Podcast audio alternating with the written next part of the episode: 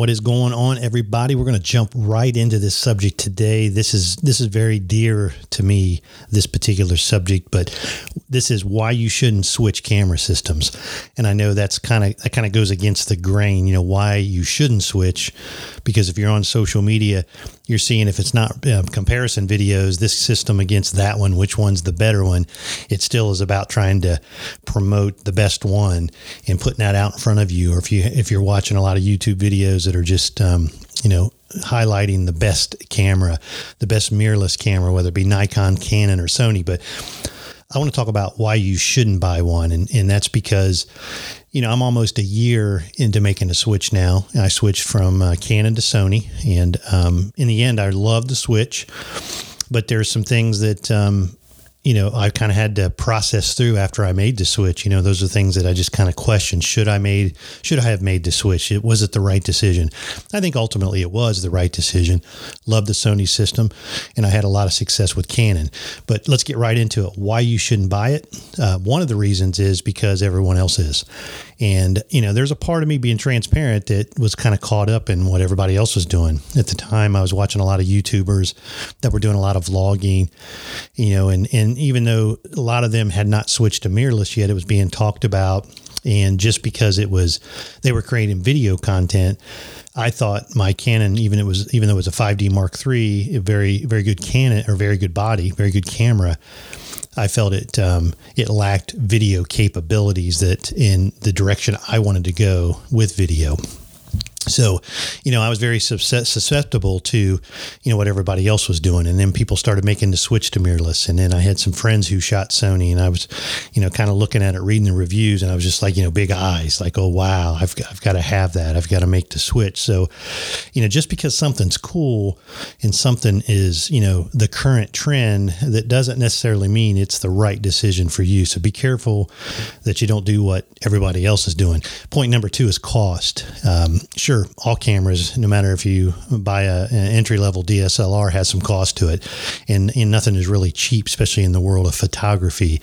But there's the cost is making the switch, meaning you now may have to buy different lenses. Now, there are adapters. I have one myself. I use a Metabones adapter so I can use my Canon glass. However, recently I've sold all but two pieces of Canon glass that I had before.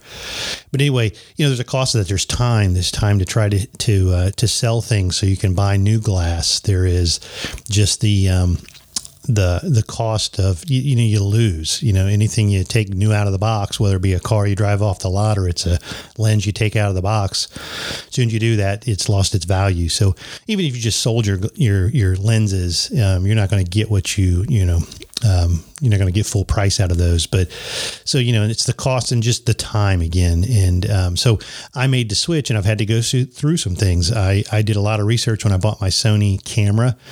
However, I kind of missed one key point. Okay, I was thinking I'm going down the path of video, got plenty of glass to use, started to do some test footage, some vlogging, and my Canon glass, the autofocus wasn't working. I'm like, well, you know, what's going on here? So I, you know, kind of got back online, got into the forums, and guess what?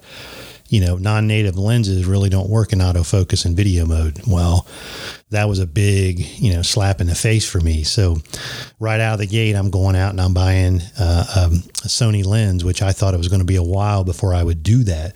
So when I bought the 16 to 35 millimeter, great purchase. Loved that I had to do that, or loved that I did it, but I really didn't plan on it at the time. So again, just kind of be cautious of cost. The third thing, don't be wowed by the specs that you don't need or you might not use. And this is a tough one because, you know, we're watching all these reviews and we've got big hopes, we've got big dreams. And again, being transparent, I thought I was going to go down the path of more video than I'm currently doing. Again, I've had my Sony system almost a year now, and I bought it for the video specs plus the, you know, photography capabilities of the body. It's a great hybrid system. Love it. But, you know, and I was wowed by the buttery, smooth, slow motion. So, you know, I've got a system that I could shoot 120 frames per second. And, you know, almost a year down the road, I've done nothing but more vlog style or more stationary type video footage at 24 frames. And, you know, being very honest here, I've not shot any slow motion video. So that's one simple example, but there's all kinds of great specs within a camera system that you may or may not have with your current, you know, camera that you're using now. But just really be honest with yourself and really sit down and understand what is it you need versus what is it you want with a spec. Because after you make the switch, you know, you really need to know that this was the need, not the want. Point number 4 is the learning curve. And, you know, I knew this going in. Sony's menu systems get a lot of flack. There are those that love it, but most people will tell you that they have one of the most probably complex menu systems. I've not worked with a Nikon system. And Canon gave you a lot of functionality, a lot of things you could change in their menu system, but the Sony goes even deeper. And it was a little bit of a learning curve for me. However, I had spent some time with my Canon to learn what was in the menu system. What does all the choices, what do they mean? What do they do?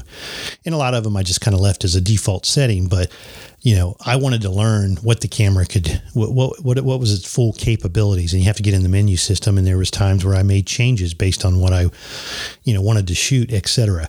So, you know, if you are an entry level shooter that really, when I say you shooting just an auto all the time, or you pretty much just let the camera do its thing, you haven't changed anything since it's been out of the box, maybe other than shutter speed, aperture, ISO, etc.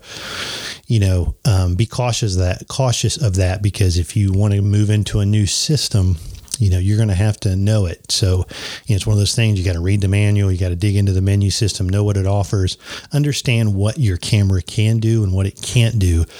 But I think that's a tough one. I've you know, crossed paths with people in the stores looking at lenses and they've made the switch to Sony or another system. And that's usually one of the things that comes up to the surface in the conversation, is just that, you know, being overwhelmed by, you know, what a new camera has to offer. So if you really haven't dug deep into the details of what your system can do now, you know, it might be a little bit overwhelming when you make the switch. So again, 4 things there. Don't do it because everyone else is. Be understanding that there is a cost, even far more probably than just the cost of the camera body itself. Don't be wowed by specs you don't need or use. Basically get the specs you need, regardless of what everybody else is telling you and what everybody else is doing. And that learning curve, you know, understand that when you make the switch, you know, you're going to have to dig in. You're going to have to understand what it can do, because really, ultimately, that's what we should do with everything, right?